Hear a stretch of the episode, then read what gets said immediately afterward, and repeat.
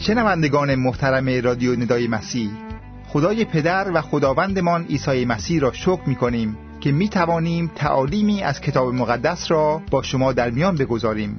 پیامی که در این برنامه خواهید شنید دنباله پیام هایی است در ارتباط با انجیل متا فصل های پنجم تا هفتم که به موعظه سرکوه معروف می باشد لطفاً به آن توجه فرمایید.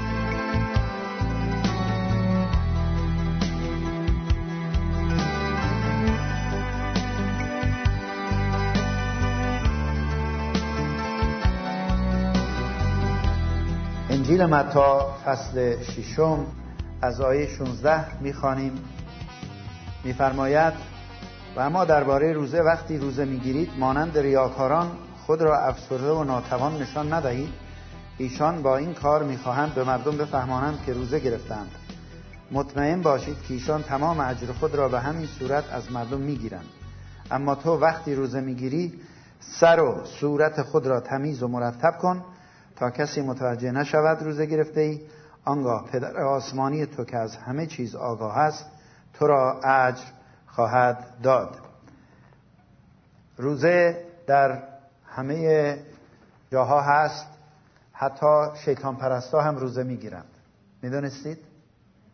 یک نفر داشت مسافرت می‌کرد در هواپیما بغل دستیش غذا آوردن نخورد. این شخصی که تعریف می‌کرد یک ایماندار مسیحی بود. و می‌گوید که برگشتم بهش گفتم ها شما غذا نخوردید. چرا غذا نخوردید؟ گفت چون روزم. گفتم ها پس شما ایمان دارید مسیح هستی. گفت نه نه من شیطان پرستم. چطور؟ پس چرا روزه می‌گیری؟ گفت روزه می‌گیریم که شیطان یک کاری بکنه که همه واعظین خانوادهاشون به هم بخوره. زناشوییشون کاملا متلاشی بشه. هر روزه ای به درد نمی‌خوره. درسته؟ باید ببینیم که روزه کتاب مقدسی چجوریه. مقصود از روزه چیه؟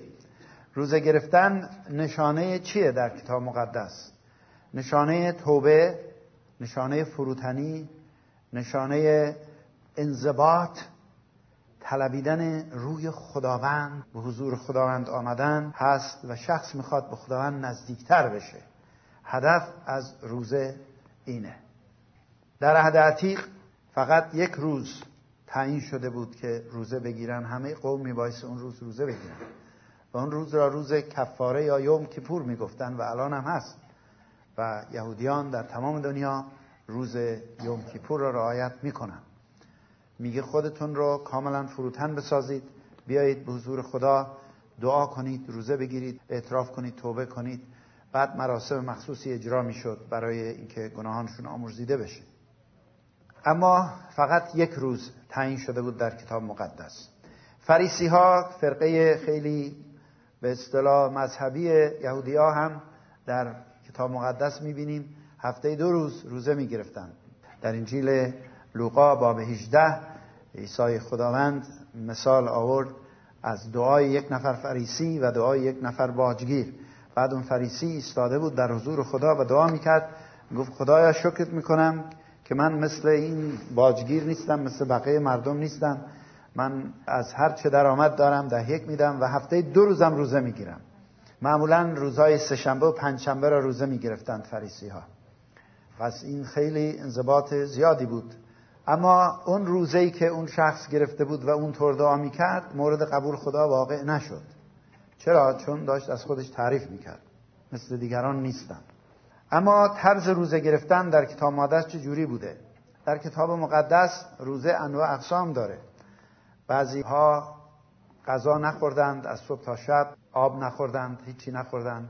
بعضی ها از بعضی مواد غذایی پرهیز کردند مثل گوشت و اینها و فقط سبزیجات خوردن مثل دانیال نبی در کتاب دانیال می‌خوانیم که روزه داشت 21 روز و اما غذا می‌خورد منتها غذایی که می‌خورد سبزیجات اینها بود غذای سبک بود و روزهای مختلف هست. بعضی هم چند روز پشت سر هم نه آب خوردن نه غذا و خداوند به اونها قدرت داد که بتونند روزه بگیرند و به حضور خدا بیاند هیچ ترتیبات خاصی خداوند مقرر نفرمود در کتاب مقدس که حتما باید اینجوری باشه اگر یه جرعه آب خوردی روزت باطل شد نمی‌دونم به چپ چپ به راست راست این را واگذار کرد به خود اشخاص. که مطابق احتیاج و مطابق سلامتی بدن خودشون روزه بگیرن و بیشتر موضوع اینه که هدف روزه را بدانیم چیه برای چه روزه می‌گیریم. مسیح خداوند خدمتش با چهل روز روزه شروع کرد. چهل شبانه روز روزه گرفت و کتاب مقدس میگه چیزی نخورد و آخر گرسنه شد. نمیگه تشنه شد. پس شاید آب خورده باشه. فقط غذا نخورده بود. روزه گرفت. این هم یک نوع روزه است. و بعد مسیح وقتی اومدن ایراد گرفتن گفتن شاگردان تو چرا روزه نمی‌گیرن؟ شاگردان یحیی روزه می‌گیرن. گفت که وقتی داماد با دوستانشه عروسی برپاست در عروسی روزه نمیشه گرفت. گفت یعنی من داماد آسمانی هم الان با این شاگردان هستن الان عروسی جشن برای اینها. و اینها الان روزه نمی‌گیرن. ولی وقتی داماد برداشته شد منظور وقتی که من به آسمان رفتم اینها روزه خواهند گرفت. پس مسیحیان روزه می‌گیرند. منتها روزه های ما روزهای معینی نیست. یعنی هیچ جا شریعتی قانونی تعیین نشده که باید از فلان روز تا فلان روز روزه بگیرید. هرچند کلیساهای سنتی روزهای معینی را قبل از عید میلاد مقرر کردند 25 روز روزه بگیرند و بعد قبل از عید قیام هم 50 روز روزه می‌گیرند. ولی روزه‌ای که می‌گیرن البته پرهیزه فقط از بعضی غذاها. اما در انجیل مقرراتی وجود نداره. خداوند این را واگذار کرده به احتیاج ما. رهبران مذهبی در زمان مسیح چطور روزه می گرفتن از این قسمتی که خواندیم خدا عیسی خداوند روشن کرد که چجوری بود و ما اونطوری نباید روزه بگیریم. اولا اونها خودشون رو خیلی افسرده و ناتوان و ضعیف نشان می‌دادند. همچی با سر پایین انداخته با قیافه غمگین و لبهای خشک راه می‌رفتند که همه بدونن اینها روزه گرفتند. و بعد حتی عادت بود بعضی ها یک کمی هم خاکستر رو سرشون میریختن به صورتشون هم میمالیدن. چون خاکستر نشانه توبه بود نشانه فروتنی بود. با خاک و خاکستر توبه می‌کنیم در کتاب مقدس هست. و عجیب اینه که بعضی کلیساهای سنتی امروزه هم یک روزی دارن به نام چهارشنبه خاکستر. هدف اینها این بود که مردم آنها را دیندار بپندارند آدمای مذهبی قبول بکنند. پس بیشتر برای خودنمایی بود تظاهر بود. و این غلطه. تظاهر در روزه گرفتن غلطه. ممکنه مردم بدونند که ما روزه گرفته ایم بدونی که ما بخوایم اعلان کنیم. بذار بدانند. هدف ما این نیست که بدانند یا ندانند. هدف ما اینه که ما می‌خوایم بین ما و خداوند این موضوع رو انجام بدیم. روزه می‌گیریم ولی نمیان بوق و کرنا بزنیم. بیایید ببینید ما روزه گرفته ایم ما آدم های خوبی هستیم. چه نوع روزه را خداوند میپسنده؟ یا روزه واقعی با چه روحیه‌ای باید گرفته بشه؟ اگه کتاب مقدس دستتون هست لطفا کتاب اشعیا را باز کنید. باب 58 رو نگاه کنید اینجا داره خداوند به اشعیا میگه که چه نوع روزه را میپسنده. وقتی ما روزه می‌گیریم باید رفتار ما هم منطبق بشه با این روزه ای که می‌گیریم. باب 58 اشعیا از آیه دو. در مورد قوم خدا میگه آنها هر روز مرا عبادت می کنند و وانمود می کنند که مایلند احکام مرا بدانند و اوامر مرا اجرا کنند. می‌گویند که هرگز احکام عادلانه مرا زیر پا نگذاشتند و همیشه از پرستش من لذت بردند. قوم اسرائیل می‌گویند چرا وقتی روزه می‌گیریم خداوند نمی‌بیند؟ چرا وقتی به خود ریاضت می‌دهیم او به ما توجه نمی کند خداوند چنین پاسخ می‌دهد. دلیلش این است که در ایام روزداری باز دنبال سود خود هستید و بر کارگران زیر دست خود ظلم می‌کنید. آها. ببینید ممکنه کسی روزه بگیره ولی ظلمم بکنه. و این مورد قبول نیست. روزداری شما باعث می شود با یکدیگر با خشونت رفتار کنید و بجنگید. اگر روزدار بودنتون باعث عصبانیت میشه و باعث دعوا با زنتون میشه و با شوهرتون میشه بهتر فوری برید غذا بخورید و آشتی کنید. و بهانه نیارید بگید. حالا ببین داری منو عصبانی می‌کنن روزه ها. آیا فکر می‌کنید این نوع روزه مقبول من است؟ هنگامی که قصد دارید روزه بگیرید خود را ریاضت می‌دهید و سرتان را مثل نی خم می‌کنید و روی پلاس و خاکستر دراز می‌کشید و گمان می‌کنید با این کارها مقبول من خواهید شد. روزه ای که من میپسندم این است که زنجیرهای ظلم را پاره کنید. و یوق ستم را بشکنید و مظلومان را آزاد کنید. خوراکتان را با گرسنگان تقسیم کنید و فقیران بیکس را به خانه خود بیاورید.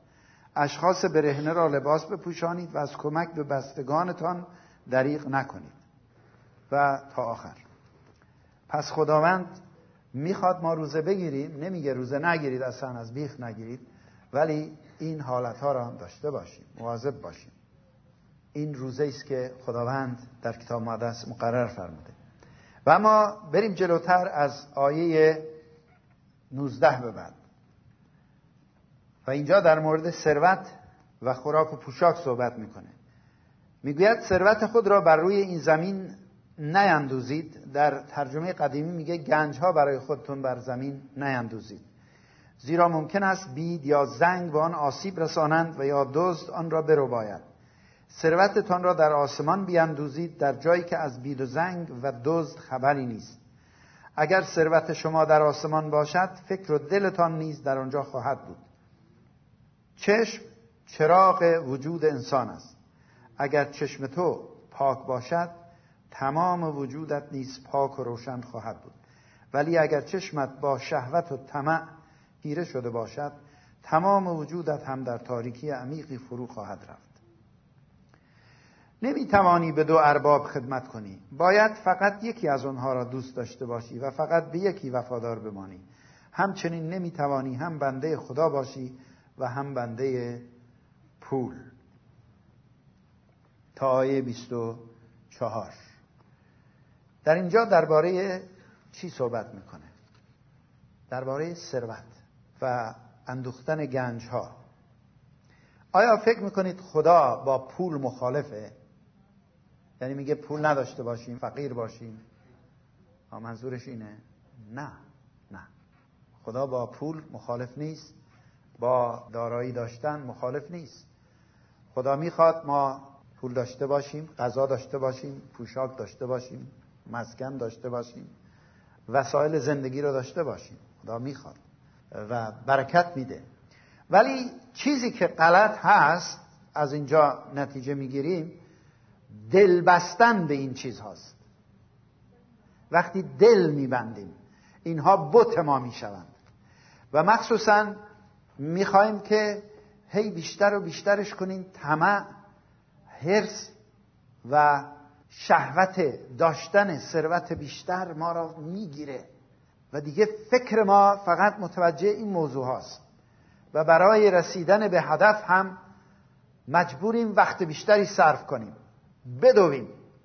بعد کم کم از خداوند میدزدیم از وقت خداوند میدزدیم.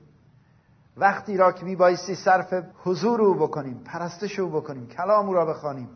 وقتی را که میبایستی به خانواده خود بدیم وقتی را که میبایست به کلیسا بدیم وقتی را که میبایست به خدمت خداوند بدیم هی کمتر می‌کنیم هی کمتر می‌کنیم. چون میگیم کار دارم. کارم مونده. آخر انگیزه ما چیه؟ می‌خوایم بیشتر داشته باشیم. بیشتر بیشتر. اینجا خداوند میگه که مواظب باش مواظب باش. در اینجاست که این موضوع چشم پیش میاد. اینجا چرا عیسی خداوند یک دفعه مثل اینکه پریده از یک موضوع به موضوع دیگر؟ ولی یه موضوع خیلی حساسی را مطرح فرموده. منظور از چشم اینجا چیه؟ در آیه 22 چشم چراغ وجود انسان است. اگر چشمت بسیط یا پاک باشه در ترجمه قدیمی میگه بسیط منظور چیه؟ یعنی اینکه باطن تو متوجه یک مطلب باید باشه. نمی‌تونیم ما در آن واحد دو چیز متضاد را در دست بگیریم. دو چیز مخالف را در دست بگیریم. یعنی هم خدا و هم شیطان. هم خدا پرستی را هم پول دوستی را. نمیشه. در ترجمه قدیمی میگه ممونا خدا و ممونا. منظور از ممونا یعنی پول دوستی دنبال هوا و هوس رفتن دنبال مال و مادیات رفتن این میشه ممونا. سیستم گناهالود این دنیا. پس ما نمی‌تونیم هم نوکر سیستم گناهالود دنیا باشیم هم نوکر عیسی مسیح خداوند باشیم. قلبمون رو به یکی باید بدیم.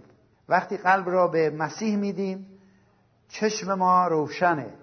چشم یعنی باطن ما روشنه. نور او به ما میتابه. روح القدس که میاد تو قلب شخص تیرگی را بیرون می‌کنه.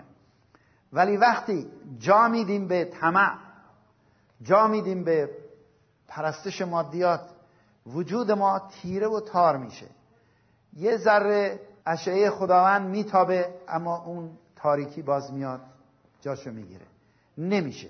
کشمکش هست. و ما خودمون هم گیج میشیم و نمی‌تونیم اونطور که لازمه خدا را خدمت بکنیم. مطابق رساله یعقوب میگه که بین دو فرقه ما میلنگیم. ما شک و تردید داریم. اینو دنبال کنم یا اونو دنبال کنم؟ سوء تفاهم نشه باز تکرار می‌کنم. منظوری نیست که کار نکنیم پول در نیاریم زندگی نکنیم. نه. ولی قلبمون کجاست؟ روی چی ما تاکید می‌کنیم؟ باید کار کرد باید زحمت کشید باید رنج برد ولی با شادی با خوشحالی با توجه به خود خداوند. اینجاست که در آیه 24 میگه دو ارباب شما نمی‌تونید خدمت بکنید. یکی را باید ارباب خود بکنید. حالا بعضی ها از جمله خود منم یه مواقع اینو گفتم. میگیم عیسی خداوند خود بسازیم. ولی در واقع این غلطه. وقتی شما قلبتون را به عیسی مسیح دادید عیسی مسیح خداوند هست. خداوند شما هم شده. فقط باید اطاعت کرد. توجه دارید؟ باید اطاعت کرد. او خداوند هست. خداوند شما هست. شکر بر نام قدوس. برادر از شهادت خوبی دادم. ایشون گفتم من می‌خوام چیزی بگم. گفتم بفرمایید. گفتن من انجیل خوندم. و خودم به این نتیجه رسیدم که عیسی مسیح خداوند است. شکر. ایشون خوندند و به این نتیجه رسیدند و ایمان آوردند. وقتی ایمان آوردیم فهمیدیم او خداوند است. او هست. منتها چقدر مطیعش هستیم؟ باید مطیع شد.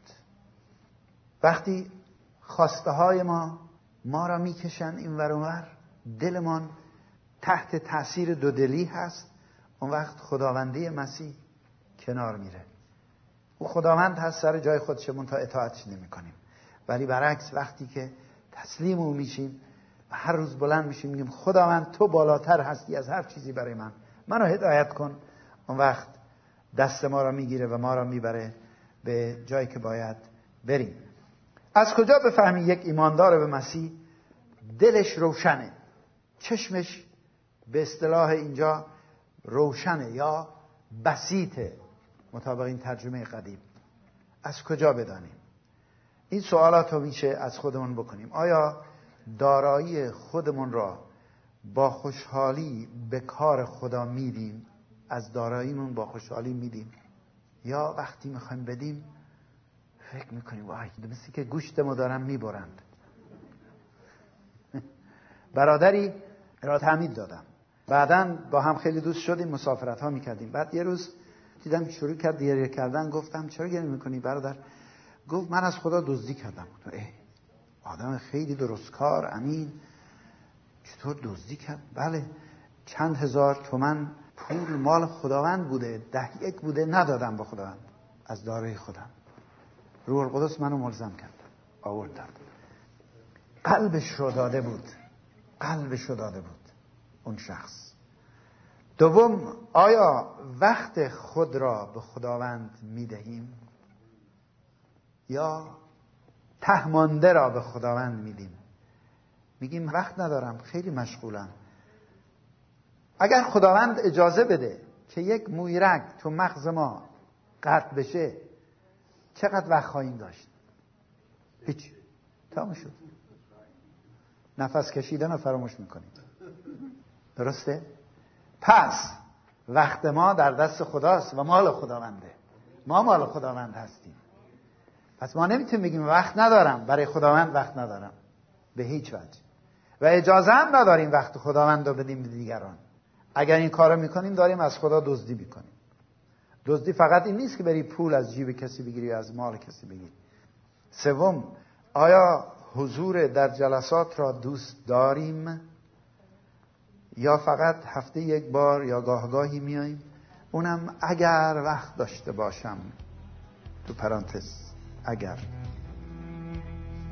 این هم یک محک دیگری است هیچ کس نمی‌تواند دو آقا را خدمت کند. باید تصمیم گرفت صد درصد از یکی پیروی کرد. ولا فریب دادن خودمونه. از این جهت هم دید اشخاص تیره و تاره. نمی‌دونن به چه ایمان دارن برای چه زندگی می‌کنن کجا دارن میرن به کجا خواهند رسید عاقبت چه خواهد شد. ولی من می‌دانم که کجا دارم میرم به کی ایمان دارم و کجا خواهم رسید. الان می‌دونم چون تصمیم گرفتم سالها پیش که یک سرش کنم. و خیلی از شما هم از جان هستید. همین تصمیم رو گرفته اید. آمین. زمانی در زندگیتان رسید گفتید من از خداوند پیروی خواهم و شوق و اشتیاق دارید که بس بدید به حضور.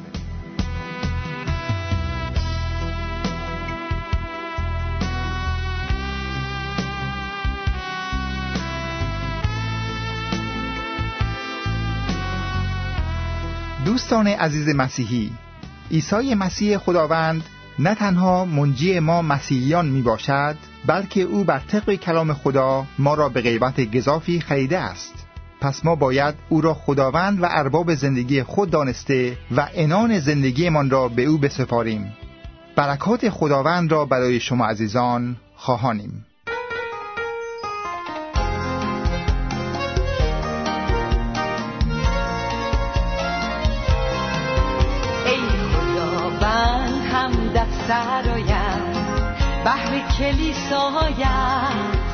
که حالت ملوکانه امت و قوم